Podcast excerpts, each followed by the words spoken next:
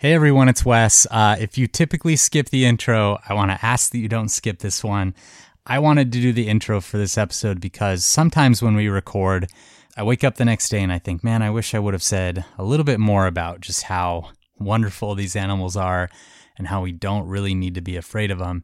This episode is one where I do feel like maybe I didn't say that quite enough in the episode. I recently have been watching a lot of videos taken in Southern California that show surfers going out in their drone videos and they're surfing and there's all these juvenile and sometimes even adult great white sharks nearby. And they sometimes swim right under the surfers or the paddleboarders or the swimmers. And this happens every single day on these beaches. And um, these drone operators are out there every single day seeing these interactions or non-interactions and uh, and they're nonviolent interactions. The shark doesn't charge the person; they don't bite them. They just realize this isn't food. This isn't what I typically eat, and they keep going. And so I just want to remind you that for every single story that we talk about, like the story you're going to hear today, um, that involves a violent encounter, there are hundreds of thousands of nonviolent ones, and sharks don't really see us as a food source. Um, sometimes it does happen, and sometimes a shark does decide to go for it, but for the most part, they don't. And they're beautiful animals, and they're animals I really care about a lot. Seeing great whites in the wild was like a life changing experience for me, even though I already absolutely loved them. It just made me love them that much more because they are so graceful and beautiful and they've been unchanged for so long. And I just think that's really neat. So I hope you guys can keep that in mind as you listen to the episode today. As always, we're really excited about this episode. Um, it's a really great story. I got really into the shark biology, especially thinking about incidents and encounters and attacks and, and how those work out. So um, I think you're to like it. And as always, uh, if you are enjoying the podcast and you want more, head on over to our Patreon. Just download that Patreon app and search Tooth and Claw Podcast, and you'll find our landing page. Sign up because there's a lot of good stuff on there, and you're going to get access to the whole back catalog. All right, so I think that's all I wanted to say. So uh, I hope you enjoy the episode. Here it is.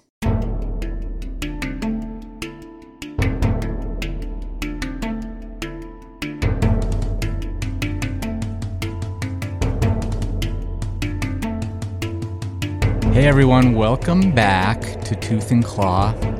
This feels good. It feels good to be back. You know, we had we had Night of the Grizzly, which was a three-parter. Then we had our news episode, and then Jeff led a Harambe episode. So I feel like it's kind of been a while since I've just been able to like really dig into a new story, and I'm I'm really excited to be back doing it. Ooh, before I forget, Yeah. remind us to do correction corner. Oh yeah, yeah. Let's just do it now. Okay. You want to just do it now? Get it out of the way? now. Yeah. So we don't forget? Okay. yeah. Are we talking about Jeff's monkey episode? Yeah, the monkey yeah, business. The monkey, In or the not news episode, in the news episode. monkeying around. Monkeying around. Uh, turns out those monkeys really didn't kill many dogs at all, if any, and the whole thing was widely exaggerated by the by the news media. Turns out Yeah. Jeff also doesn't know the difference between the New York Times and the New York Post. It's There's a it's vast understandable. difference. You get those Yeah. mixed up, but I still thought New York Post would be reliable, but yeah, they're not. when I told you guys it's New York Times, that was yeah. yeah, I immediately was like, "Are you sure?" Um, so that's a correction corner. I feel like we had another one we had to do too, but I don't remember. That was our big one. Yeah. Well, so I erroneously claimed that the fox at the end of the Fox and the Hound dies. That doesn't happen. That was a I'm long sorry time for ago. doing that. I know. I've, it's been weighing on me for a long we'll- time we'll now. Just get 'em Yeah. in. It feels good to get that off my chest. I'm glad you feel so much better now. It's a thing that a lot of people think, though. There's like the Yeah. whole, what do you call it, the Mandela effect? Yeah, the Berenstein Bears thing. So if the fox doesn't die, we can all stop being sad. yeah, that's true. They're just not friends. That's why it's sad. I need to rewatch it. I'll watch it someday when I feel like being sad. Today's not that day though. You guys- not that. Day. anyway, let's just get into it. So we are gonna do an episode on great whites. People already know that because it's in the title of the episode, I'm sure. But we've done one before. We did Rob Rebstock's story. It was one of our first episodes. It's famously in our in a little behind the scenes, the only episode we've ever had to re-record. Hmm. Which, yeah. Yeah, I uh, I had the echo effect turned on the mixer the whole episode, and for like two weeks I was like, I can't I don't know what's wrong with this. I don't. Yeah, it was a It big was just- mystery. we figured Well, it's it out. funny so too terrible. because we were like, our voices sound echoey. And then there was like literally something called echo that Mike had on, and it's like, well, that's probably it then. Uh, my greatest failing is the tooth and claw technician. We've come so far. yeah, that was so far. Uh, yeah. What?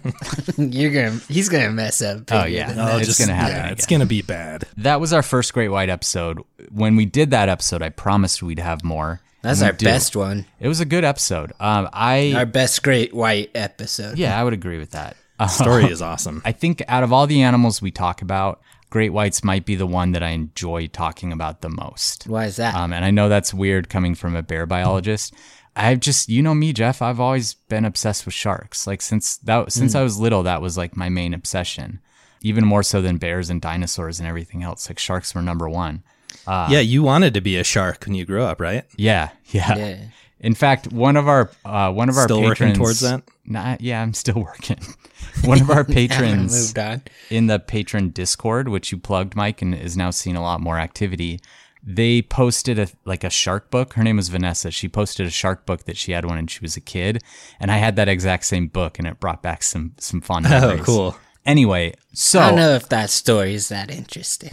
the Vanessa story. No, just that you found a book that you saw when you were a kid. Oh well, it just brought me back to like those feelings of like how much I loved sharks when I was Oh, a like kid. how obsessed you were Yeah. when you were a kid. I see what you're saying. Sorry, It's that was alright. mean of me. Yeah, it was kind of mean, but we'll just keep going, It I was. guess.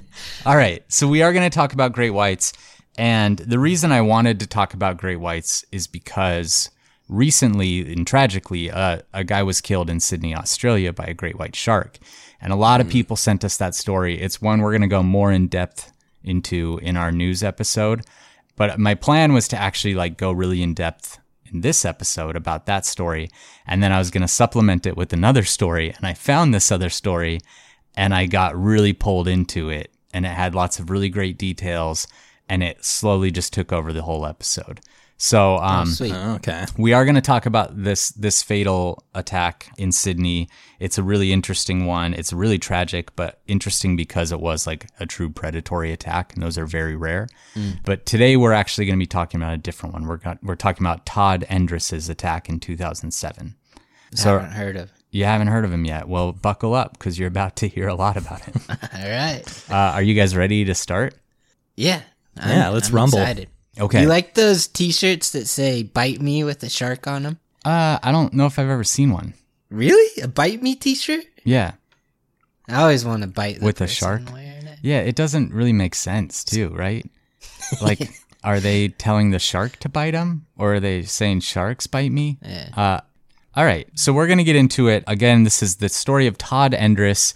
I got a lot of the material for this episode from the show I Was Prey, which um, I think was on Animal Planet, one of the nature networks, and then also a Reader's Digest article, and then a bunch of other sources too. This was a really popular story when it came out, and you guys are gonna learn why. Um, there's a weird Yeah, I'm hook- excited. All right, weird let's go. hook to it. Okay. So Todd was self-described as like a chubby little kid. He grew up in California. He loved all of the activities that young boys growing up in California typically love. He skateboarded, he played soccer, and most importantly, he was really into surfing. Uh, he got into surfing at a really young age, and he says like when he caught his first wave, he just knew that was it. It was his true love. His whole family supported him in it, and every day he would try and get to the beach to surf. And when he was in college, he went to college in Monterey. He would like even skip classes to go surfing. It was just like that was his thing. It was the thing that made him happier than anything else. When he graduated from college, he got into like the expensive aquarium business for wealthy invest or for wealthy homeowners. And so he yeah. would he would build and maintain uh, saltwater aquariums for wealthy people, and it gave him a lot of flexibility to go surf and kind of do whatever he wanted and work whatever hours he wanted to do. So, Cool. in 2007, Todd's 24 years old. He gets up on the morning of August 28th and he heads to the beach. It was actually his dad's birthday that day, and really all he had to do that entire day was go surfing and then go buy a present for his dad to give to him later that evening. So around 10:30 in the morning, Todd goes to Marina Beach with his friends Joe, Wes, Ernie, Brian, and Zane. And he's in Monterey, uh, California, which if you've ever been to Monterey, it's very typically overcast there, uh, really foggy, and that's exactly how it was this morning of August 28th, 2007. Well, that's where Big Little Lies is. It is. filmed. Yeah. If you've ever seen Big Little Lies, just picture that. All right. So this Marina Beach stretches 30 miles, uh, and it's one of his favorite places to surf. And as he looked out on the water that morning, he actually noticed a pod of dolphins that were playing in the waves. And Mike, if you saw a pod of dolphins playing in the waves, uh, what would you feel your chances of running into a shark are that day? Uh, pretty good. Pretty good chances of running into Yeah. a shark? Okay. Yeah, because sharks are gonna want to munch those dolphins, right? Uh, Jeff, what would you think? I wouldn't. It wouldn't change my Okay. Interesting. perception of So- if I'm going to see a shark. There's a common misconception among surfers and people that go to the beach a lot and swim that when dolphins are around, it's very unlikely for a shark to be around. And that's because uh, there's this, again, kind of old wives' tale or myth that the, the two have this natural enmity and they avoid each other. And Mike, you're actually right. The opposite is pretty true. And it's not that sharks hunt dolphins, it's that sharks and dolphins hunt a lot of the same things. So There's when you have a lot of little fish in Yeah. the area if there's dolphins there. and, and like mackerel and stuff that sharks will eat. And so when there's when there's dolphins around, there's a decent chance that there could also be a shark around. And so nice job, Mike. yeah, Dang. good job. Do- does that Uh, count as being? I'll take credit for being right. Well, it Yeah. seemed like Wes wanted us to answer Wrong. the other way Yeah, yeah. too. Yeah, I thought so you did would. Great. Um, because I I actually thought I believed that misconception for a long time. I thought it was if you saw dolphins, coast is clear. Mm, That's yeah, embarrassing. been I know. talking to a lot of old wives. I learned a couple things. That's during this weird. Wes. Anyway, so Todd felt that way. He thought like, oh, there's dolphins out there. It was kind of this sign of like, surfing is going to be great. Don't have to worry about sharks. Sounds cool. Surf with dolphins. Yeah, so he puts on a wetsuit that was in the back of his car that his dog had actually actually been sleeping on for weeks, and he and his friends they run into the water and they paddle about hundred feet out into the waves. So throughout the morning they're trading waves, which means they're just kind of in this set lineup and they're waiting and letting each of them catch a wave. They're all friends. Um, so they're being very generous and gracious. And um, Todd was actually furthest out from the friends and he's waiting for the next waves. He's about 50 feet away from his friends. He's sitting on his board in the cold water and he's watching his friends catching waves, just having a really good morning. And he looks around and he kind of comes to this realization quickly that the water's a lot murkier than normal. Um, it was perhaps like a swell had just passed through or some wind or something, but the water's pretty murky. And right when he's having that thought, he sees a huge dark shape in the water quickly moving toward him. Oh no. So, as you may have guessed, this big dark shape is actually a great white shark. And to be specific, What? it's a 16 foot great white shark. So, about the same That's pretty size big. as the one that attacked Rob Rebstock. So, this 16 foot shark bites into Todd with such force that he remembers being completely flung off his board and actually like skipping across the top of the water. And Jeez. eyewitnesses said that Todd was thrown almost 15 feet up in the air by the shark. Um, Whoa. a lot of shark attack survivors, especially great white attack survivors, they re- they remember feeling like they had been hit by a boat or something, or like they described as A being bus. hit by a truck or a bus or something. Isn't something. that what? Or a truck? Rob yeah, said a that's what it was in Yeah. last episode. But Todd knew exactly what it was. Like he knew that he had been attacked It by a great wasn't a white truck. shark. Yeah, or a boat. A boat is a really common one too. Um, so a little bit about Submarine, maybe. a little bit about this area that he's in. So Monterey sits in the Red Triangle. So the Red Triangle is this imaginary name. It's a nickname given to this area, the Pacific Coast. Um, it extends from Bodega Bay, just north of San Francisco, out to the Farallon Islands, and then down to Big Sur. So it's kind of this triangle that the what's the longest section of a triangle called again? The uh, I can't remember. The longest part of the triangle is forget the too. coastline. Um, Isosceles? Isosceles? No, that's a isosceles kind of is a triangle. type of triangle. Yeah. Hypotenuse, the hypotenuse. so anyway, this is the red triangle um, from Bodega Bay, pretty much down to Big Sur and out to the Farallon Islands. And 38% of great white shark attacks on humans in the U.S. have occurred within this red triangle, and it also makes up for 11% of the world total. So there's Is been a lot like of shark why attacks. they That's ma- why it's called made the up red the triangle. red triangle? Yeah. Is great whites? Exactly. You gotta So- watch and out red for because of blood. Uh huh. triangles. Always seem to be pretty dangerous in the ocean. You ever see a Yeah. triangle out there? You got you go Bermuda around. triangle, wanna red be in the triangle. triangle. Yeah, go avoid around the triangle. Okay, so a reason the reason that there's so many sharks coming to the Red Triangle is it's a protected area that has a large number of marine mammals, including sea lions, elephant seals, harbor seals, and sea otters, all of which are part of the great white shark's diet. It's also like the hmm. perfect kind of temperature of water for them. It's just it has the perfect conditions for great white sharks. This area is especially sharky between late August and November when great whites show up to feed on seal pups and sea lion pups. So in this area, October is commonly referred to as Sharktober just because there's so many sharks in the water. Cool. I'm gonna Yeah. start calling it that. That being said, most of the bites that occur along that stretch of coast are generally exploratory bites, uh, and the chance of surviving a great white shark attack in the Red Triangle is about 90%. So your odds are pretty good even if you do get attacked by a shark. That being said, um, there have been 50 fatalities along the Red Triangle from 1959 until 2007 when Todd was attacked. Oh wow. Yeah. So good there have been a number of people that have died there. But when you think about all the people that are in the water from like north of San Francisco all the way down to Big Sur, it's really not that many people. Yeah, you'd be more likely to be killed by a vending machine. Probably. Yeah, That's totally. totally. Why? Uh, yeah, why is it always a? a vending machine. It's always a vending machine. I don't know. How many people are dying from vending Yeah, machines? they always use vending machine as the example. I don't get it. How has one person died from one? I know. Like I, let alone a. I wanna hear- Plus. I want to hear a survivor's account of someone. How many Out of- people survived the vending machine? what would the attack? tri? Is there a triangle for vending machines? so, if you're swimming or surfing or doing any kind of water activities in the Red Triangle or in places where there's seals and sea lions congregating, and you also know there's going to be great white sharks there, you're taking an inherent risk. Like people that surf in these areas know that it's a sharky place. Are most the of attacks from on surfers? Uh, Like surfers and swimmers and divers are the three main ones. I think divers actually get attacked more because in that area there's lots of abalone divers and stuff, and they end up getting bitten. So, I, a really good quote, and this is from George Burgess. He's the director of the International Shark Attack File.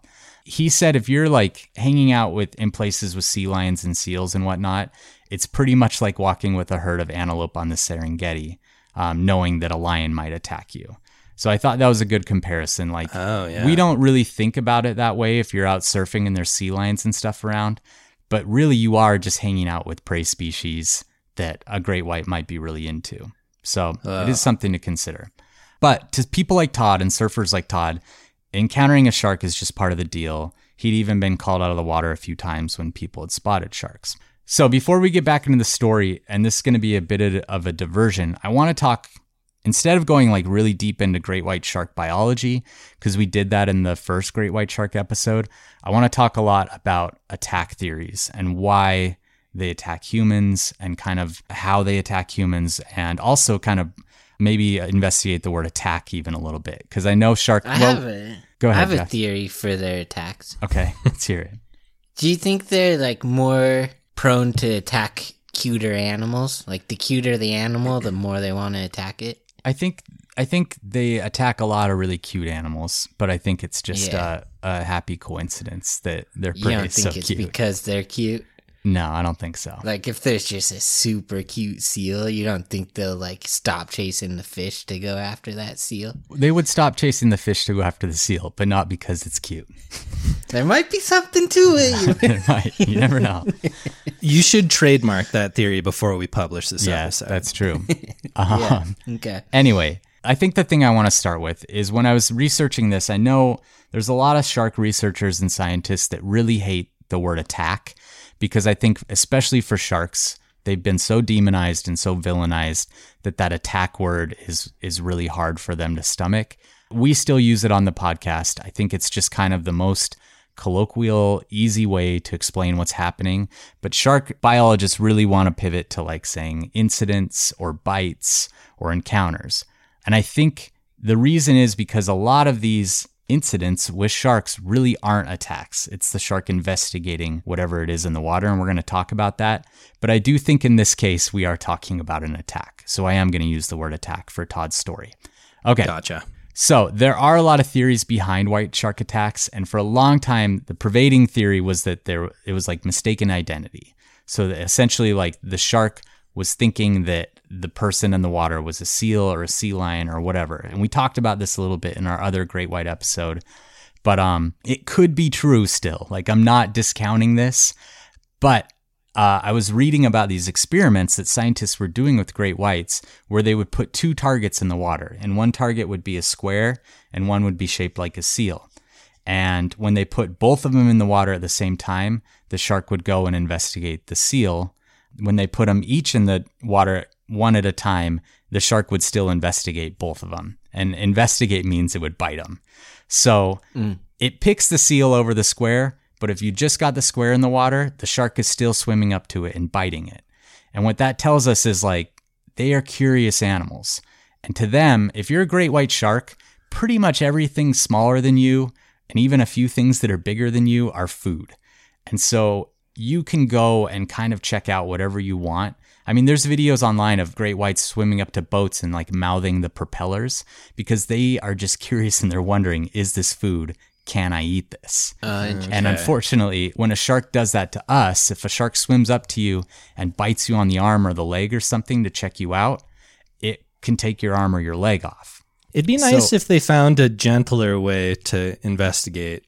Like give you a be. little spank with their fin or something. Yeah, instead it's just of biting everything. Like all of their organs that they use to to navigate the world are all up front, and so Mm-hmm. the mouth is just that's how they So- check things out. I don't understand how come they investigate humans and like take a little nibble of us, and then they're like, "Oh, that's not food." Yeah, we're gonna talk because about aren't that. don't we bleed and like, We're gonna they- talk about like that. why wouldn't they think It's a really good that question. we taste good? You know, Yeah, it's a good question. Are you offended, Jeff? a little bit. but before we get to that, what I really want to just emphasize here is that sharks investigate palatability, whether or not something is edible, with their mouth. And I think that's really what's responsible for a lot of the attacks that we hear about. We're going to say incidents. Is just that the shark's like, you know what? This thing kind of moves like a seal. It kind of looks like a seal, but it's a lot clumsier in the water. I'm not totally sure what it is. I'm going to go up and check it out. And I'm going to do that with my teeth. And I really like think if you that's more what didn't it is. have arms, you would use your mouth for a lot more stuff. right. That's true, exactly. probably. Like Yeah. the tongue would be yeah. Uh, Jeff, to your point, what a lot of shark biologists think is that we are just like too bony and meaty to really represent a great food source to a shark. And that exploratory bite is enough to really discourage it. And there's some really cool research out there where like dead whales that'll be floating in the water just attract sharks from all over. And great mm-hmm. whites and tiger sharks and all sorts of other sharks will show up and they'll just eat the blubber off of those whales and they leave all the muscle and everything behind. And it's because they're mm-hmm. just looking for high energy content food. And a lot of like polar bears are kind of the same way. That's why they really only kill seals and stuff. And so to them, we're almost like we're not cost effective. If they eat a human, they're almost using more energy than they're gaining. And it's just not worth it to them. That makes sense because they they don't really just like gnaw on you; they take all the bone too. Right, So then everything. they have to They digest your that. big old bones Exactly. and everything. Exactly. Hmm. And so th- it's not unheard of that they eat And they don't have blowholes to shoot them all out of. shoot all the bones out. of. That's a callback to something before. I know we've talked about that before. Um, anyway, uh, you just threw me off of my train of thought. Um, there are predatory attacks from time to time, but most of them are just these exploratory bites. Shark realizes it doesn't really want us and takes off. That's really interesting. I didn't Yeah. know that. So Thanks. it could be that like in these full-fledged attacks when they're predatory and everything they actually are mistaking people for sea lions or they've just made up their mind that oh this is food i'm really going to go for it but this whole mistaken identity thing i don't think it's really giving a shark enough credit like this is an animal that's remained unchanged since the time of the dinosaurs and so i don't think it's really giving it credit saying like maybe they think we're seals Yeah, they're they smarter have than that. eyes, they have like- eyes they have ampulated lorenzini which are those mucus filled pores that they use to detect electricity in the water, essentially. So that kind of gets to that point. So, a couple things that we talked about before with the biology that I just think are important to understand. Uh, one of the things I just mentioned, ampullated lorenzini, which are electroreceptors in the shark's nose that it uses to detect like struggling fish or seals or whatever in the water. They have a really crazy olfactory bulb, which can pick up really small amounts of blood in the water. And then a really interesting thing that we've talked about before is that they have this conveyor belt of teeth. So when they lose Yeah, a tooth, that's cool. another one, and it's weird, they're like pointing down and they kind of like rotate up into its mouth. And so they just are constantly making new teeth, and sharks go through thousands of teeth in their lifetime. That's so cool. And a lot of people get cool necklaces from them. All right, so I want to talk about a little bit more about attacks and how sharks subdue and kill prey. They have a few different approaches when they attack prey. So, a really common one is an underwater approach. And the shark will be about a meter below the surface, so three or four feet, and it kind of just zooms up to the prey, and then it turns its head up and lifts its head out of the water sometimes and attacks its prey. So that's one way that it does it. That's a common way you'll see. Another common way is they kind of shoot across the the surface of the water. Uh, that's less common than the underwater approach, but it does happen sometimes. And then the third way that's also uh, very common is a vertical approach. So um, And that's where They- you like see him launching seals right, in the air. like that's what happened to Rob Rebstock, where the shark just shot him out of the air, and that's probably what happened to Todd on this initial hit too, because he got launched in the air. And the really, I think the cool thing about that tactic is that when a predator approaches a prey animal, the prey animal naturally wants to go the opposite direction of the direction the predator is coming toward it. And if you're a seal or a sea lion on the surface of the water and a shark comes up you from underneath, you can't fly up into the air to get away. And so they kind of like freak out because they can't they can't go in the opposite direction. And so they don't really know where to go and it paralyzes them for a second. That's and it gives the shark an upper hand. It's really Sharks- cool. It's really so smart. yeah, it's super cool. Yeah. I feel like the only ocean animal with a cooler attack is when orcas use their back fins to fling seals in the air. yeah. That's yeah. cool. Which That one do you think one. can get a seal higher? An Definitely orca an or a orca. great white? Oh, the orca. Really? Are you kidding me? Yeah, they throw them way up in the air, like 50 feet. I've seen great whites get some pretty good air with Yeah. them. But yeah Orcas just right. launch them though. Um, My dad used to do that to us at pools just for fun. Do you think the orcas and seals are just playing around? just headbutt you out of the water. well, he'd like throw us out of the water and to the deep end and stuff. yeah. Does he still do that when you guys go swimming together? Yeah, the lifeguards have a real good time with us. Yeah. Um, all right, so a little bit more just because I find this all really interesting. Back in the day, scientists also had a hypothesis for the exploratory bites, and their thought was the shark was coming up, delivering a devastating bite, and then backing off to let the prey kind of die. And the whole thought there was it's less energy the shark has to put forth to kill the prey. It just kind of waits for it to die. And it's a lower risk for the shark to, like, you know, sustain wounds from a defensive battle. This has pretty much been debunked though. So, again, as we kind of explained before, those exploratory bites are more to really determine whether or not what it's eating is food. And it's just a really good way for the shark to figure it out. Unfortunately, again, it's a really bad way for us to be explored. Okay, so a couple more little things I want to talk about, and I wanted to ask you guys. Well, first of all, let's get to this. I think there's really three attack scenarios when it comes to a great white shark. There's a predatory attack, which we've talked about a little bit. I think that's what just happened in Sydney. Uh, we talked about that woman in Australia who was just completely ripped in half by a great white in front of her family. Um, Those are really rare. They don't happen that often, but they're not unknown. There's an exploratory attack, which we just talked about a lot, um, where the shark just comes up and bites. I think that's one you would call more like an incident or interaction. And then there's a territorial attack. And that's where you maybe have just pissed a great white off enough to where it's just going to come and hit you really hard and then probably back You off. like scared its fish away or something. Yeah, totally. Um, the last thing I wanted to talk about with shark incidents before we get back into the story. Actually, you know what? We're gonna save this for the end. So we're just gonna we're gonna get back into the story. Okay. Let's go. Let's go, So- Todd. I can't wait. That was a good tease, Wes. I'm on the edge of my good. seat now. So Todd is feeling completely helpless. He's been slammed up by this huge predator. He said it felt like a freight train and that he was hit like he'd never been hit before, but he did know it was a shark. After the initial impact, he's floating dazed in the water and he managed to get back on his board and he starts swimming for shore, only to turn around and see the shark coming speeding in his direction. So the oh, shark hits Todd again, it knocks him away from his board, and then it sped up again and grabbed him in its jaws. Not where you want to be if No. you're Todd. So nearby, Todd's friend Joe is relaxing on his board and he hears a huge splash and he turns to see a massive gray animal splash back down in the water with his friend Todd and his surfboard in its mouth. Uh, Jeez. the animal he saw was so big he thought it was a whale. And then he hears Todd screaming, and Joe just turns in terror and he starts paddling as fast as he can toward the shore. He stops a few seconds later and he turns around. He makes eye contact with Todd as Todd screams, Help me, and then gets pulled under the water. Todd's oh, in its mouth talking to Joe. Yeah. That's kind of crazy, right? Yeah. They're like a good distance away, but he just screams, Help me, and then it pulls him under the water. So Todd That's doesn't. something Joe's going to remember Yeah. his whole life. So of all these guys that witnessed this thing, Joe's the only one that like won't surf this spot anymore. He's done. Hmm. So Todd doesn't remember seeing the shark open its mouth, but he does remember feeling an intense pressure around his torso. And then the really lucky thing is his surfboard was actually sandwiched between him and the shark's jaws.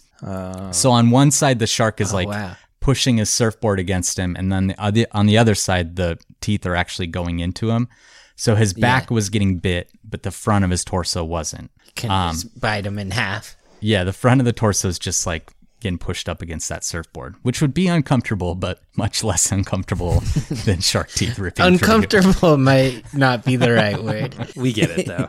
It would be uncomfortable though. Uh, Yeah, You're right. Yeah. So he sees blood just pouring out of his body, and in like this moment of horror, he just sees the blood all or the water all around him turn red, and he realizes in this moment like I'm being eaten by a huge fish. I'm getting killed by a shark, and sharks are fish. All right. So he feels like as helpless as a rag doll in a pit bull's mouth. He's getting shaken around. He knows he can't really fight back, but his sympathetic nervous system kicks in. That's your fight or flight response. And he knows he can't get away, so he starts hitting the shark and doing everything he can to get away. Uh, he's trying to hit it in its eyes and its gills, and later he would say that it felt like trying to punch a Chevy Suburban covered in sandpaper. Just like wasn't going anywhere. I really like this guy. Get imagery. Feeling a whale shark, like they're very sandpapery. Yeah, so I'm they're rough. imagining that's kind of how it is. Yeah, and so a lot so of this, he's in its mouth. Is he like? he's sideways. like, he's not like a. where are the teeth at? they're like, on his him? back, and then his surfboard's being pushed against his chest. Oh, okay. So the shark has him like like hot dog By the you know? torso. Yeah, Okay. by the oh, yeah, torso. yeah. He's horizontal in the shark's mouth. Anyway, he, you know, he realizes like fighting back is useless, even though he's still trying. That's kind of a, a common thread with great white shark attacks is just that it doesn't seem like any punches or anything are doing anything. And that makes Especially sense. bec- underwater, it's so hard to yeah, punch. it makes sense too because they kill sea lions and elephant seals and these huge animals that can fight a lot harder Yeah. than we can. So Yeah. us like punching them isn't going to do much. The shark does let Todd go, and he floats for a minute, wondering how badly he's hurt. Uh, he can feel no pain, but he can see that the water all around him is is turning red. Then the shark strikes again, and it grabs him by the leg, and it starts shaking him in the water, and it nearly severs his leg while it's doing this. Jeez. Once again, That's uncomfortable. it is uncomfortable. yeah. His fight or flight response kicks in, goes to fight, and he has his right leg completely down the throat of the shark and he starts kicking in the face with his left leg. And this time he's kicking it hard enough, he kicks it once in the nose that he thinks that might have caused it to let go again. Now here comes the weird part. At that moment, he comes up to the surface and he looks around and he's surprised to see six dolphins stirring up the water and jumping all around him and even over top of him. And he says that he felt like What? these dolphins actually put themselves in between him and the shark. Whoa. So nearby, his friend Wes is watching. He's sitting on a surfboard, just like stunned. And he's watching all these dolphins churning up the water and jumping all around his friend while his friend's like screaming bloody murder and, and saying, Help me. And he thinks the dolphins are attacking his friend. Um, no way. and I like the timeline of when all these things were happening was kind of hard to figure out. but I think the dolphin showed up like right when his leg was in the mouth of the shark. Yeah. Okay. So the shark lets go. These dolphins get in the way. Uh, he's convinced the shark isn't finished. So he gets, like, he knows he has to get back to the shore. And his mind's racing to figure out how. And he looks up to see his friend Joe sitting on his board just outside of this huge ring of blood that had formed in the water. And Joe, who had tried to paddle away before, decided he couldn't possibly abandon his friend to this animal, and he returned to help. So Todd's surf leash is still attached to his board and his leg. And as he's swimming to try to get to Joe, he's dragging his board through the water and it's just like an anchor. And he's really struggling to get to Joe. And Joe's screaming at him, Take your leash off, take your leash off, grab your board, grab your board. And he's just not thinking and he's swimming towards Joe and he tries to like clamber up on Joe's board. And Joe pushes him off and like really firmly and calmly says, Get on your board, get on your board. So Todd gets on his board and they manage to catch a wave and he feels no pain at this point still but they catch this Todd's wave. surfing now. One legged. i think he's just laying on his board. And he remembers seeing the white water like turning pink on the wave and everything from oh, all the blood that he's spurting into the ocean. And he tells joe like i've been attacked by a great white and joe says i know let's get to shore. As soon as he gets to shore he's just laying on his board because he has no energy left and his friends run up to him and they pull him up onto the shore. And as they're pulling him up onto his shore, he sees blood just pouring out of his mangled body and it's gushing all the way down the sand and into the water. And as soon as they lay him down, the pain just sets in and it's completely overwhelming. His friends Ernie and Brian both had medical background and they were smart enough to immediately place Todd so his head was downhill. Uh, and that way, all the blood that's still left in his body is going to his brain and his heart, and it's not just being wasted in his legs and whatnot. And then they also used their surf leashes to tourniquet some of the parts of his body that were spurting blood, especially his leg. Um, and he remembers feeling a ton of pressure on his leg and his back because his friends were literally sitting on them to try and keep pressure on him. Um, and they're doing their best to stay calm and they're talking to him and they're keeping him warm, but they can't ignore that there's a 40 inch gash going down his back and that the skin on his back had literally been filleted. The skin and muscle had been pulled all the way back so they could see his spinal column and all his internal organs that you can see What? right there. Like you could see his kidneys and his lungs and a bunch of stuff. oh my god. So they're like telling him everything's going to be okay and to stay calm. But in their heads, they were all thinking, we're going to have to tell this dude's parents that he died because there's just no way he can survive this kind of wound and losing this much blood. So he's struggling to keep consciousness and he sees the lifeguard truck pull up and he gets loaded onto a backboard, which are those boards that they carry. And his wound was on his back and his back's on this board. And then there's a bunch of sand between his back and the board. And as he's like moving back and forth on this board with the sand in his wound, he said it was just excruciating pain and it felt like his back was on fire. Um, and then they load him into the Funny, truck. like it probably hurt worse than being in the shark's. mouth. yeah, he didn't feel anything when he's in the shark's mouth aside from a ton of pressure. He said it's uncomfortable. Yeah, I said it probably was uncomfortable. True. Uh, he gets loaded in this truck. They have to take him up to where a helicopter can get him. The truck's bumping around. That's causing a ton of pain. And he's taken to a life flight helicopter. There's no trauma center in Monterey, so they had to take him to a nearby hospital and then straight into the operating room. And the doctor said his back was literally filleted from the shoulder blade all the way down to the bottom of his butt, and they could clearly see his kidneys when they brought him into the operating room. We were watching this show about him, and Jesse was sitting next to me on the couch, and they showed like a blurred photo of his attack wound, and she got queasy and almost threw up, like got dry mouth and had to turn away. It was really bad. It's crazy, like what some people survive. Yeah. Uh, across his spine, there's a big half moon bite shape. And then on his right thigh, he had a huge bite that went all the way around and missed his testicles by a few centimeters. Like he lucky. was like just barely missed them. Yeah. Yeah. Also, the bite did hit one of his vertebrae. They had to use 10 gallons of saline to rinse the sand from his wounds. And then they used 500 internal sutures and 200 staples to close up the wounds. What? Um, Jeez. The surgeon says he spent eight hours trying to reconnect the muscles in his leg and his back. And a quote from the surgeon said, His muscles were completely severed. It was hard to tell what belonged to what. It was tedious work, like doing a jigsaw puzzle. His doctors estimate that he lost about half of his blood, and that's about as much blood as the, it's actually more than enough blood for a person to die. They think that that's like a 40% is supposed to be a critical amount of blood to lose, and he lost about half. Had the rescue taken even a couple minutes longer, he probably would have died.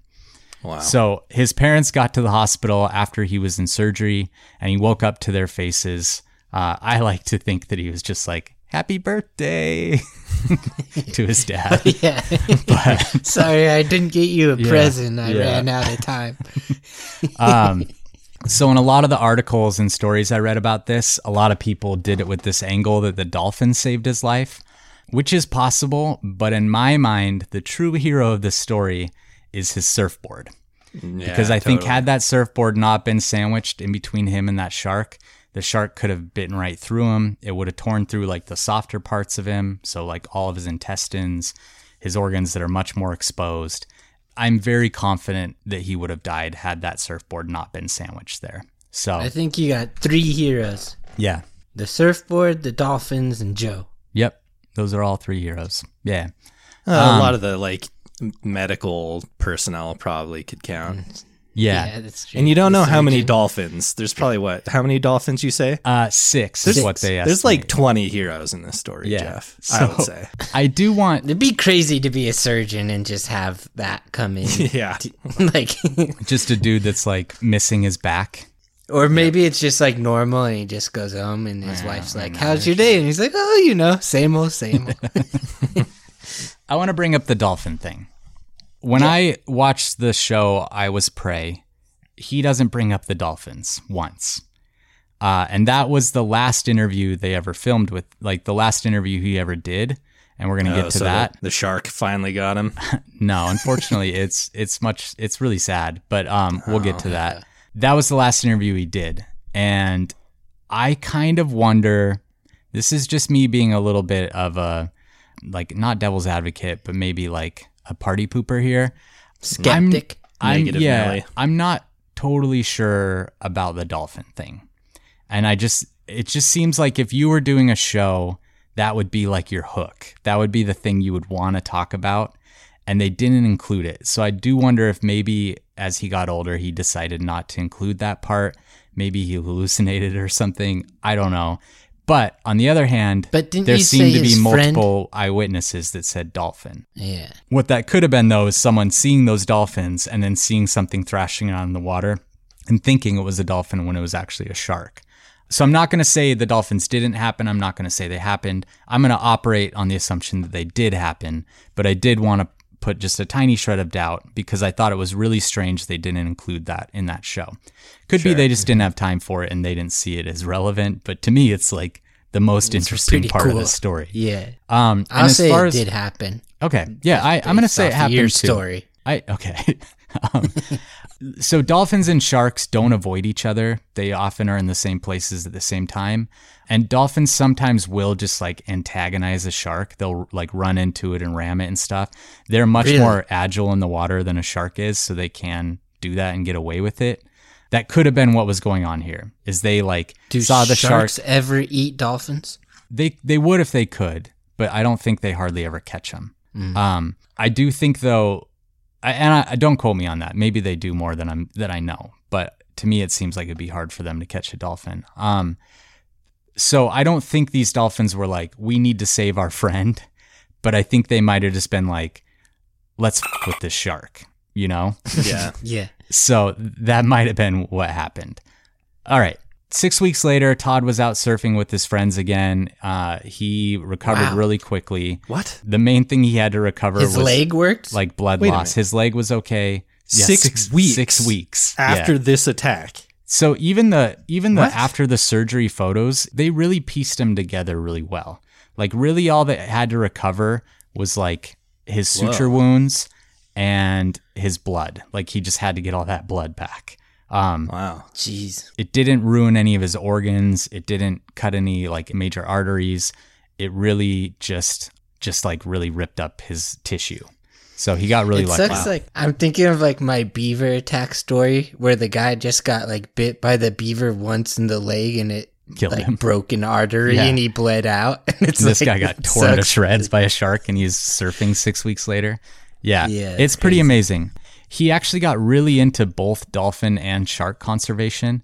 Um, Oh, he was an outspoken ally to both species. Sharks really need it. Dolphins do to some extent, but they're also very beloved. And uh, really tragically, in 2016, four months after he filmed this I Was Prey interview, uh, he passed away in a car accident. And um, it actually made me really emotional when they brought that up because they just played a, a segment of him just laughing and then they like did the the little on screen text that said he had died. And he just seemed really cool and really upbeat and everyone really just seemed to love him. And it was a big loss for the surfing community. Everyone really liked this guy, and he was famous for having survived this attack. So it was a bummer. It, it really bummed me out, actually. Um, Yeah, that's too bad. so now that I've taught you guys a little bit about these different types of great white shark attacks, I want to ask you what category do you think his attack falls into? Well, I Jeff kind of said it in a way that was maybe he didn't intend it as a joke and I just took it to be this way, but since the dolphins were there, obviously there was like a food source happening there. And maybe the shark was just feeling a little territorial and wanted to keep that portion of the ocean to himself.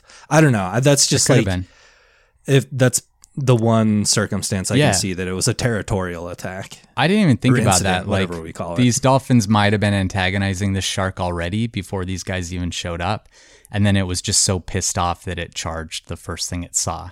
It seems a bit predatory to me just because it was like a double attack. hmm Like a lot of times with like the territorial, I feel like they kind of just send a message. Yeah. But this guy seemed to really be trying to eat him. So I I think that's really interesting, Mike. I don't think that's out of the question. I don't I can't like clearly say in this one what it was. What my knee jerk reaction was was that it was it started as a predatory attack. It thought that he was like something that was typical food and that's why it hit him so hard to begin with. And then once it had him in his mouth, it realized uh like I'm not into this. I don't really want to eat this. And He had it in the mouth for a while though. yeah, but sometimes it takes a couple bites. It it was also chomping half of the chomp was a surfboard, and he was just Right. like, "This isn't food. This kind of Yeah. sucks." Yeah. So he probably Yeah. just left. And I don't- and you know I know. These stories, it seems like this takes forever, but this was probably all like a matter of 15 seconds that this happened, or maybe like 20, 30 seconds. I don't think it was very long. So I think it could go any way. I think it could have been a true predatory attack. I think it could have been started as a predatory and went to it deciding that it, you know, didn't want him. I think it could have been territorial and I think it could have even been exploratory. It's not unknown in these exploratory attacks or incidents that they'll take multiple bites before they really decide, I don't want this. I have a stupid question. Yeah. So, like, how good are sharks at like spitting something out that's not food? Like, is it possible he just got him like stuck in his teeth It could be. and just I- like couldn't get him out of his mouth? It could be. And like I especially with the surfboard, I could see it like trying to shake the surfboard loose. But yeah, I don't know. So I think that like it could have go it could have gone anyway. Mike, I think that's a really interesting point about the territoriality that I didn't think. These dolphins could have really just been pissing this shark off and it decided to take it out on Todd. Anyway, so I, I want to talk a little bit about how badly demonized sharks are because I do think there's a few species that we talk about on this podcast that are kind of just on everyone's list of what they're afraid of. And unfortunately, sharks are one of them. And I think when you're afraid of an animal, you are much more ready to demonize it and to be scared of it and to really like get into these stories and think like these are bloodthirsting bloodthirsty monsters and that's not at all the case. Yeah. Yeah. um they're really key to their ecosystems. They're super beautiful. Like if you've ever been in the water with a shark there's nothing that moves through the water like a shark. They're absolutely gorgeous. And they're just really i mean they're important. They're the top predator in the ocean. So we just there's a lot to talk about there but i wanted to talk a little bit about the psychology of why everyone is so afraid of shark attacks and i wanted to ask you guys Yeah. why you think that is I think it's the eyes, honestly. Eyes and teeth just look really scary. yeah I think it's the same with like vipers. Vipers just kind of look evil to me. Their eyes look like very scary. And Yeah. I think sharks kind of have that too, where like if you look at a huge shark, they just look scarier than most animals. Yeah. Mike, what do you think? I think it's uh, Jaws, the movie. I think that's a big part of it, for sure. So I had a couple theories too. And Jeff, yours plays into it, and so does yours, Mike. I do think like they're not a very cute animal to a lot of people, and that is part of why they have such a bad reputation. Like people are afraid of them just because they don't seem cute. I think Jaws did really scare a whole few generations of people. Like I was scared to get in the pool after I saw Jaws. I think a big part of it is just that it's such an alien environment. When you're in the water, you feel totally out of control and helpless. And the thought of something like rushing up from the deep to get you is really, really scary. And just you feel powerless. When I went shark diving and I was in a cage, there was one point where I looked down and there's this metal grating and I could see a great white come out from like the dark water below us and like shoot up to the surface. And it was so scary. Like it was terrifying how it just materialized. It was also incredibly beautiful. But I do think out of all the animals we talk about, this is the one that everyone is just really afraid of. Like when I'm in the water, I get afraid of sharks. If I'm just like bobbing in the ocean by myself, my mind almost always goes back to sharks, even though I understand them, even though I know my chances of being attacked are so small. So yeah, I don't I don't know. I just kind of wanted to talk about that because I think it's an important note to like touch on that I think it's okay to be afraid of being attacked or bitten or whatever by an animal, but it's not okay then to demonize it and to say these are vicious, bloodthirsty monsters. Like it's an animal, just being an animal, Yeah. you know? Mhm. Um, Yeah. They're not really vulnerable at all either. You can't like headlock a shark. yeah, there's really nothing you can do. And that's, yeah, it's scary. How much damage can you do to their eyes? Like, can you make it so their eye doesn't work with like just your hands? It would be really hard because most predators don't, I mean, they don't have eyes like us that have this big empty socket behind them. A lot of them have like a hard plate behind their eyes. So when you try and push on it, it just kind of squirts out and moves around. It's not like you can like push it back into its socket and pop it. Um, they kind of just like squirt around when you try and do it. So it's it's a lot harder than it seems. It seems but- hard. Yeah. I guess uh, just to finish that note, though, uh, sometimes when shark attacks happen in, in Australia, especially, people go out and kill thousands of sharks because it's not like you can just find the one shark that did it really easily. And it's really bad for sharks when you're spreading, like when you're fear mongering. And that's what we don't want to do that here. We don't want to fear monger. This guy, after being absolutely ripped apart by a great white, fell in love with them and wanted to be an advocate for them. So I do think it's important that we just realize these are really important animals. It's okay to be afraid of them, but that shouldn't turn into hate. You know, we, we Yeah. need to recognize that that they belong on this planet as much as we do, if not more so. Well said, Wes. Okay. Yeah, they've been here way before humans. Yeah, I mean they're really cool. I love sharks so much. Yeah. You're going to be a shark someday. Yeah, I hope so. I don't want. I we'll talk more about conservation in the in the um in the categories, but that's the story of Todd Endris. And do you guys have any questions about it? I don't. Nope. Rest in peace, Todd. You said, wait, Right. I guess I do. So Todd went and surfed in the red t- triangle again? Uh, yeah, he surfed on that exact same beach. So Joe's the only one that didn't. Joe's the only one that didn't. well, I knew he and surfed again. I just didn't know if he went in the red triangle. If you remember, like the Rob Rebstock story, Rob went and do- and dove again and was like a avid surfer in But the ocean. person in the but his brother like wouldn't do it. And I think sometimes the people that see the attack have a much harder time than the people that are actually being attacked. Yeah. Okay, that's the story. Let's get into our categories. So, category one, I wanted to ask you guys what is your favorite moment from the movie Jaws? I'll go first. All right. Um, there's a part in Jaws where they pull out a tiger shark, and it's like on the on the pier, and they're all looking at it. And um, what's his face? Richard Dreyfuss's character says it's a tiger shark, and there's this guy who turns to the camera and he goes, "A what?" And he says it just what? like, yeah. Mike, I might have to have you cut it in, but it's I'll so it funny. Every time I watch it, I forget about it and then I remember it and it just cracks me up. That's my favorite that moment guy. of the entire movie.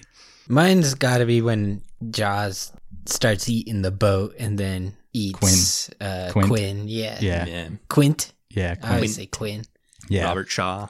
That's a gnarly scene, and just his screams and everything are really, yeah. Like if if I'm watching Jaws and I'm like know that that part's going to be anywhere close to coming up, I'm waiting. You're sitting it, down. You know? Yeah. Yeah. Mike.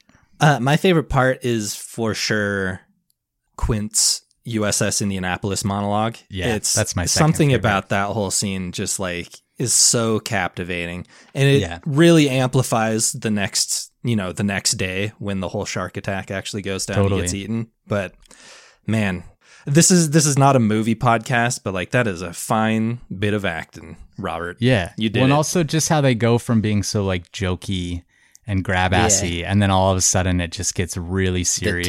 tone is yeah, really it's great. You feel it. Uh, it's a perfect. None movie. of us a great chose movie. the little kid getting eaten, huh? No, I, that's my favorite attack scene in the movie. It's that Really? one hits hard. Yeah. Uh, okay, my second question for you guys, pop culture related, was what is your favorite movie featuring surfing? I'm I'm guarantee you, me and Jeff have the same one. Mine's Point Break. Yeah, mine It's too. all three of us. But um, having anticipated that answer, yeah, I'm an FBI agent. I want to give a special shout out, and this is maybe even cheating because it is a movie that is about surfing, but the Endless Summer duology. I don't know, as a landlocked little kid. I wasn't really landlocked, but like I was nowhere close to the surfing culture, and I Yeah. watched them when I was really little because my dad loved them. Um, I love and it just made me too. want to be a surfer when I grew up so bad. Yeah, That, like just a fantastic cinematography, surfing adventure. Everything about them is just amazing. With totally. Point Break, I love that movie because it's like my favorite surfing movie, my favorite bank robbing movie, and like my favorite FBI movie. Great. It gets all three It's of all- them, you know. it's it's like so many different. It fits so many different categories. It does. Yeah. It's a great movie. All right. So my next, our next category is going to be, um, what would Mike and Jeff do? So Yeah. the we're just going to say, what would you do? You're surfing and you get attacked by a great white shark. Well, it's interesting because I was gonna say like I'm. just, I'll just have the dolphins help me, Yeah, and then that's what he did. So like I think I would just done what he did. done exactly what Todd did. It worked Sounds for like him. you would have lived through it. Mike. I would have had two surfboards with me, so I could have had one on each side. So the shark is biting a- only surfboard. A little Mike That sandwich. sounded, yeah. Yeah, I like that. All right. So, Jeff, yours, I guess, works because we proved it. Mike, I think yours would actually work pretty well too. There we go. Um, so Two for, for once, two. you guys, yeah, did it did it well. So really, the key with shark attacks is just avoiding them, because again, it once you're in the mouth of a great white shark, there's very little you can do. You can try and strike the nose or the eyes or the gills, and that might it might work. The shark might just decide this isn't worth it.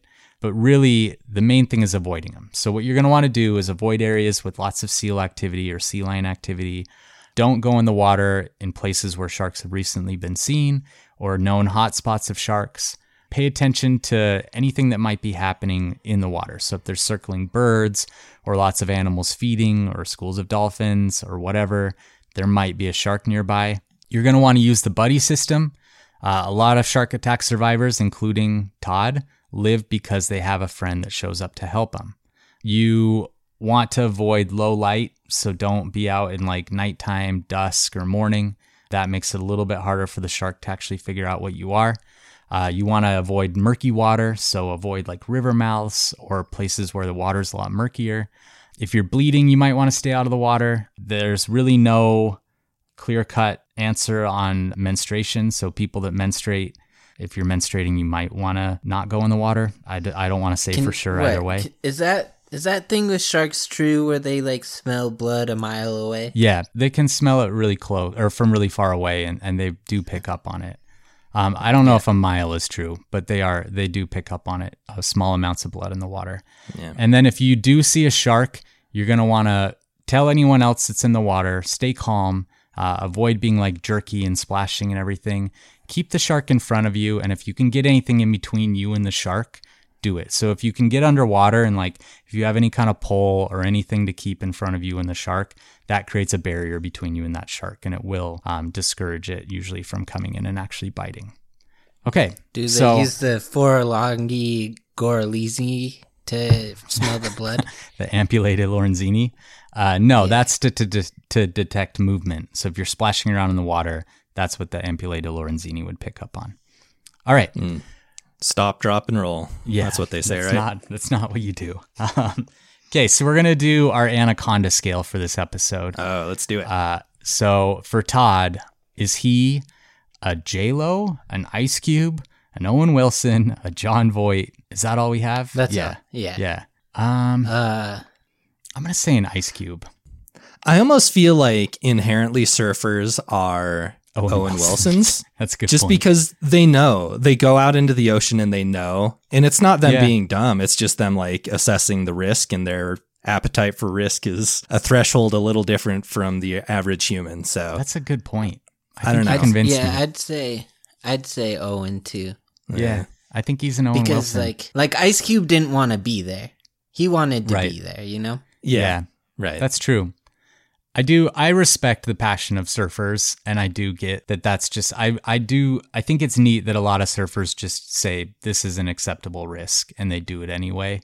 And rarely, Yeah. when surfers are bitten by sharks, do they say like, "I want to kill every shark in the world." They almost always are like, "Well, that's what happens," and you know, I still love surfing and I love sharks. So, So we'll say we'll say he's an Owen, but not like like he was He's not, not as dumb, dumb for as being Owen. a Yeah, surfer. yeah. Like you in- know, it's not like he was being dumb. we'll Totally. give him like a owen cube Put himself in a Yeah. situation where he could get attacked. right let's do our cage match. Yeah, so I wanted to just know like great whites how they stack up against all the other sharks. So like how much better of a fighter or like a predator are they than all the other sharks? Yeah, that's a good question. And actually, I learned something new when I was doing this episode. I always assumed that great whites were the largest of the macro predator sharks. So, like sharks that eat like sea turtles or seals or sea lions, not ones that are eating like krill and, and plankton. And they're not. Tiger sharks get longer than great whites. Uh, Greenland Oh, wow. sharks get longer than great whites. That's what I was going to guess. I think mass wise, great whites might be bigger than both of those, but lengthwise they're not. So I do think I think there's an argument for like a good fight between a really big tiger shark and a really big great white and a really big Yeah. Greenland shark and a really big great white. Greenland sharks though are really slow and sluggish. I don't I actually think the great white's going to win that one. But um I think there's a, an argument with the tiger shark. I think that one could go either way, but my money would be on the great white. What about a full grown huge whale shark? Uh the great white. Yeah. They You don't know. have anything to use. No, I don't think a great white would ever attack one. I'm not sure about that. Maybe it does happen sometimes, but um, I think it's just too big a prey for it, and it would have to bite it too many times before it finally dies. And then it's also not really like blubbery, and that's what they like. But so whale sharks just couldn't do anything to like take whale- down a yeah, great white. whale sharks, all they can do is like swing their tail to to discourage something. So Just swallow you whole. yeah, I guess. Probably not a great white. Um, Okay. so that's I'd say tiger shark is the one where it could be a pretty interesting battle, but I would still Mm-hmm. put my money on the great white. Great white's gonna win most all the time. Yeah, and on average they're bigger. exceptional tigers. On average they're bigger than tiger sharks, but Yeah. tiger sharks can grow a little longer apparently. And if there's a shark biologist out there listening right now that wants to refute me on that, I would definitely welcome it because I'm not a shark biologist. And just like a refresher, the only animal like that's like for sure tougher than a great white in the ocean is a orca, right? Orca, I think, well, like tougher. I don't know what you mean by tougher. Like a humpback cage whale. Or blue whale. Yeah. But but I think as far as a predatory animal in the ocean, orcas and sperm whales would both have a pretty good match against a great white. Or orca would kill it no problem. Sperm whale, I don't know which Hmm. Oh way yeah, it goes. sperm whale have teeth, huh? Yeah, they're predatory. But orcas are like hunters and ki- I mean they like hunt seals and sea lions. Sperm whales are mostly just diving deep for squid. So they're not they don't have that same kind of I don't know. I I shouldn't say much more cuz I don't know as much, but I know orcas are famous for being such good hunters. So that's the Okay. that's the alpha predator. That's the one that great whites would have to be most worried about. Besides Great us, white's probably second or third. probably. They're in the top three. yeah, they're up there. Okay. Okay, so that's that for that category. Mike recently came up with a new segment that we really like.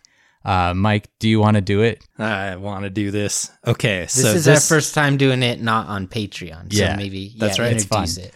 Okay, so whenever we are planning episodes, I always like to peruse Quora. Quora is basically just a website where people can ask questions and professionals in that specific field can weigh in with answers to, That's you know, Q U O R A, Quora. right. Professionals or just Yeah, well, or right? That's that's the idea. But inevitably I'll run across some of the dumbest things I've ever read on the internet. And so I thought maybe it'd be kind of fun to compile some of these questions and answers and uh, What's let you guys called? in on the. Uh, it came from Quora. We got to have like a music sting that like Yeah. I'll come up with something, but this is Like a it theremin. came from Quora. Yeah, Yeah, theremin would be great. Uh, so you guys ready for this?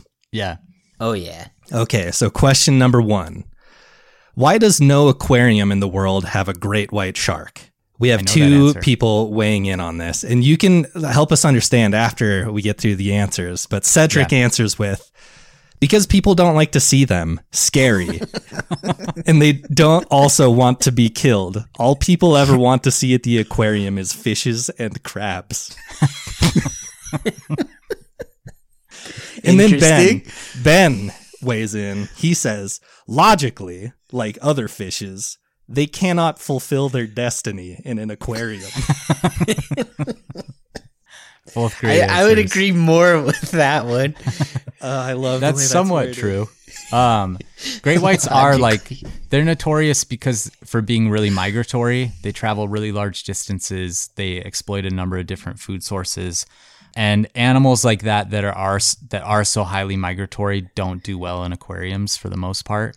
And so great whites are notorious for not surviving in aquariums. I think the longest that one ever lasted was a year. It was a really young shark in Monterey Bay. They put it in the Monterey Bay Aquarium. It lasted about a year and then they just start running into the glass and just declining in health really rapidly. And when that happens, they just go re-release them. But um they don't do well. And I think it's just because of how migratory they are. Not because they're scary and people wouldn't want to see I don't think so. I'm not sure it's the migratory thing either, but I think it is. Yeah, for the record, I would be pretty excited to see one in an aquarium. Yeah, it'd be neat. Even though, like, I'm glad that They're they're. not. I think it's cool that they don't Yeah, me like too. to live in aquariums. You know. So what you were saying, Wes, the professionals that answered that question, that's mostly what they were saying. Is just there's just not enough space for them because they move so much, and there's just not a realistic way to create like a tank or an enclosure for them. Okay. Yep. Question number two: Which is the most dangerous shark? Steve says the ones that eat you. The rest are harmless. Don sa has this to say: the shark that bites you on the weenie. Wes? Oh, this is so dumb. I'm not. What's no, the not What's the one that bites you on on the that. weenie again, Wes? Uh, I don't know. Okay, last question from Quora. A user asks, What kind of an animal is a great white shark? And there was only a single answer, and it said dot dot dot. Really? And it's not that dumb of a question because at first I kind of laughed at it and it's like, oh, it's right in the name, duh. But Yeah. you brought this up earlier. Sharks are fish. Yeah. And we have had some confusion on that in the podcast, people saying, oh, you said it was a fish when it was a shark. And it's, they're the same. They're one and the same. Sharks are fish. They're, they're fish that have um, skeletons made of cartilage. There's a word for that, but I always say it wrong. Cartilaginous, I think is how you say it. But um, they are fish. They're just fish with cartilage instead of fish with bone. Cool. Yeah. Um, there it is. yeah, the only thing in a shark that's bone, I, I believe, is its teeth. I think everything else is cartilage. Um, okay, thanks, Mike. I, I do love these Quora questions and Yeah, that's great. Um, all right, so our next category is um, listener questions. Okay, Oh, baby. so we're gonna start out with a couple Patreon questions. This one, this first one is just kind of mean, but I'm gonna I'm gonna Okay. do it. So, this listener says, "Can Jeff try and pronounce my name?" I haven't practiced it, so we're just going we're just going for it here. Gianna Giannina Vescovi Chiordi. I You'll have can't to even. let us know how he did. I can't even guess at what nationality that is. Is it? It sounds Italian, Italian? to me. Yeah. Yeah. Yeah. I think it's Italian. So Well, it'd probably be like he a did. hard G, a Gian, Giannini. Giannina. Yeah, probably. Giannina? No, it's Giannina. okay, Giannina. Giannina Vescovi Chiordi. there we go. Yeah, the hand motion really helped you get through that. This one is kind of funny, but uh, from Karen, if a person somehow ate a venomous snake without cooking it, just swallowed whole, would the venom contained in the snake still hurt them as it is digested? So you're assuming it like doesn't bite you as you're swallowing it whole. It wouldn't. Um, it might make you a little sick, like you might throw up or something, but it venom has to be injected into the bloodstream. At least snake venom does. Um, so again, like poisons ingested, venom's injected. We say that all the time on the show. So really, for venom to do its work, it has to make its way into your bloodstream. And if you're eating it, that's not happening. So you might get a stomach ache, you might throw up, but it's not going to kill you or make you have to go to the hospital. Even probably. That's a good question. Yeah. Good job, Karen. From yeah, it's creative. Uh, from Lindsay, if you had to fight a typical Halloween creature, vampire, werewolf, zombie, etc., which one would you pick and why? And if you're in, turned into what into one of those creatures, which would you want to be? well, fighting. I the mean, I'm zombie. Team Edward. I'm fighting the so- zombie. Okay, yeah, yeah. Team Edward. Yeah, So yeah, I want. I just feel like vampires. Like worst case scenario, you're just a vampire that's hot and lives forever. Yeah, exactly. Vampires like, got the best deal. sex. I don't know. So Yeah. I don't know. What about where you only have to worry about being a werewolf really once a One month, night right? That's true. so I think that might Teen not be that bad. Teen Wolf makes a werewolf seem kind of cool. Yeah, gr- and sometimes you could just basketball, too. really like, yeah. like you Win might be like, you know what? This month when it's full moon, I'm I'm gonna go kill some people, and then maybe the next month you're just like, eh, I'm gonna take I'll it easy this inside month. tonight. Yeah, It's great too because you wake up the next morning and you're like, ah, maybe I killed someone, maybe I didn't. Yeah. Who knows? you never have to live with the the, guilt. transformation seems painful though. You lose Um, clothes a lot that way. yeah. I'm Yeah. split between were- werewolf and vampire. I think you both make some good points. No one wants to be a zombie. Nah, Nah. I want to fight the zombie for sure. Slow moving. If there's a zombie apocalypse, I probably wouldn't want to survive that long. Nah, but I'm fighting True. the zombie out of those for sure. All right. So this question, I'm still not sure I understand everything going on, but here we go. Okay. This is from Natasha. Hey guys, I have a question for each of you to chime in on. It's weird, so buckle up. What would you do with a shrew? I was gifted a shrew in a box out of my friend's freezer recently, and I'm pretty torn on what to do with it. I don't know the backstory, but it's laid on a bed of toilet paper and dried flowers in a small cigar box. Super cute, but it feels wrong for it to be hanging out with my pierogies, I don't know, pierogies in the freezer. Some type of food in the freezer. Yeah. You feel? Do you guys think this would be a Wait. cute curiosity to get stuffed, or should I Okay, bury so this little fellow in the backyard? It's dead. Yeah, bury Yeah. it. Yeah, I have it so took me many a while questions. listening to it to know it's dead. Like but who yeah, gifts their friend a dead shrew on a pile of flowers? Yeah. Get new Yeah. friends. Or maybe your friends That's are cool a- actually. I don't know how I feel about this. yeah. Is your friend like a dog? Um, Uh, I definitely would- would... not keep it. Yeah, I could feed Bury it to it. my snake if you want to send it to me. yeah. Make Yeah, sure it's there we frozen Feed still. I'll it feed to it to. Smithers. All right, and then um, a couple of questions from Instagram. M Jurgenot. Can Wes explain the science behind how polar bears might have originated from grizzlies? essentially like what we think happened is that brown bears or grizzly bears have existed for millions of years and that that probably 2 million years ago or maybe even more recently there was a brown bear a group of brown bears that started catching seals in the arctic and then slowly evolved into polar bears because they were really just keying in on feeding on seals. So they developed the white fur for better camouflage. They developed all these different um, traits that polar bears have that are unique, but they are an offshoot of brown bears. So brown bears and them are really close cousins, and that's why they can hybridize. Um, but that's the general idea. Maybe on our next polar bear episode, I'll, I'll explain that a little bit better, but that's kind of the basics. Cool. Um, from a wandering Troy, what do you think bears dream of? Electric sheep. food. I just guess they dream of food. I see Bryce dreaming all the time, my dog, and I just know that she's dreaming of like treats and food. And so I would imagine bears are the same way. Marmalade sandwiches? pot of honey. Yeah. But who knows? That's a good question. We don't know. We'll never know. Do you think Maybe when like bears an are like occasional sex dream. Yeah, maybe. Probably, yeah. When bears are kind of visualizing their, you know, how like we always imagine ourselves like, oh man, I wish I was totally ripped and had a six pack and all that. Do you think bears imagine themselves just being like super huge and ready to They're hibernate? like, man, there- I wish I was Hank the Tank.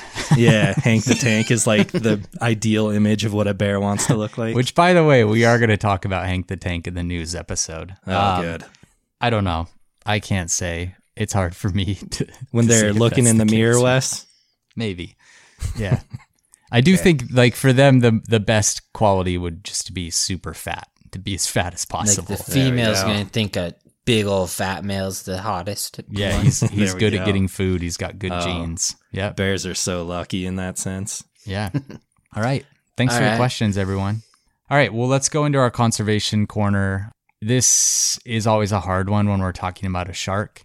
It's truly the one conservation issue that's kept me up at night and that's brought me to tears is thinking about how many sharks are being killed every year. So we've talked about it before. It's up to 100 million sharks a year. That number is actually anywhere between 30 million and 100 million. It's really hard to know how many are actually being killed. Even if it's 30 million, like it's way too many. There's a lot of reasons that's happening. It's overfishing, but there's a lot of things about overfishing that's that causes it. Um, they're often taken for their meat, their fins, their gill plates, and their liver oil. Um, they're caught incidentally by fishermen using nets or long lines, so they're bycatch. But then they keep them or they kill them and throw them back in the water. It's a really, really huge problem, and it's something we need to fix. If it, if this were happening to dolphins or whales or something that we see as a cute, lovable animal, people would be up in the streets protesting. And because it's sharks, it's been a lot harder to get public opinion on their side. And um, they are so important to the oceans. They're important to people and cultures all around the world.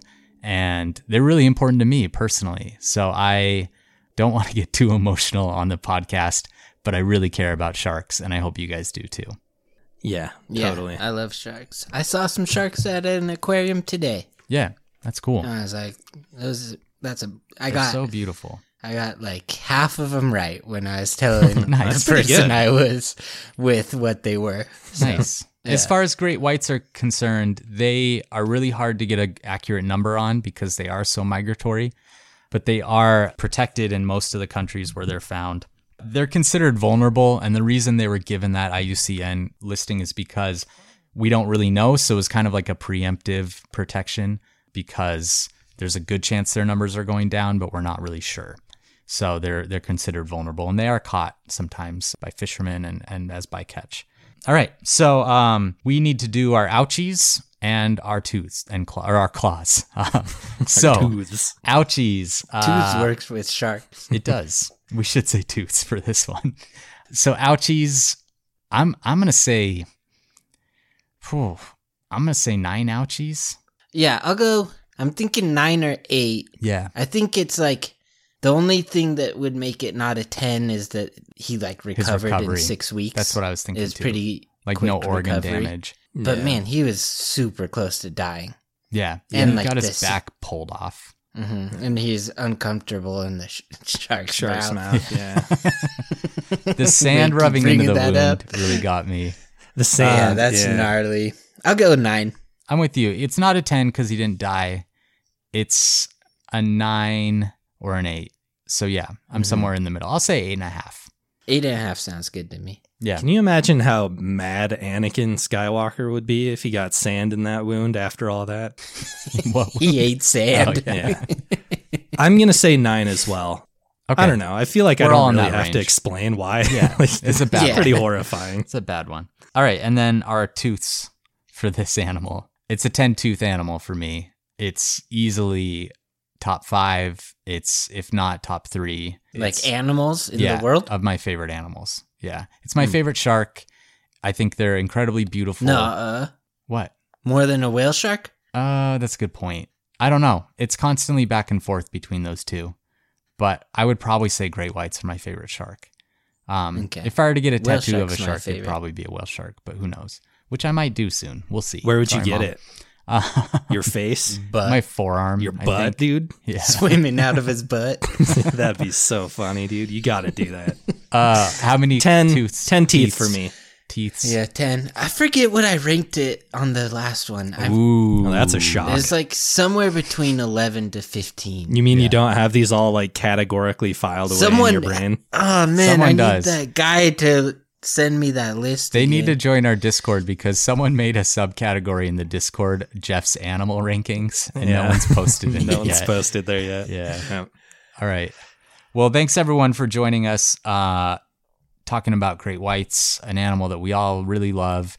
Um, and thanks for listening to us. Thanks as always for following. Yeah, we love you guys. Thanks so much, and thanks for all the shirt orders too. And uh, the shirts are like Yeah, uh, check our store. That's an evolving thing for us. We're getting better at them. So if you do have any complaints or problems with your shirts, let us know. Yeah, Uh, we'll do what we can to fix it. And for sure. we're trying to get better with every new release on the quality and, and everything. But it's a it's a learning process for us. So hopefully you've all been happy. toothandclawpod.com to see our store. Yep. Well, thanks, Wes. That was Yeah, great. thanks. You really brought the magic. That was really fun. You didn't. I You've done it again. About sharks. All right. Well, we love you guys. We'll see you. Bye. Bye.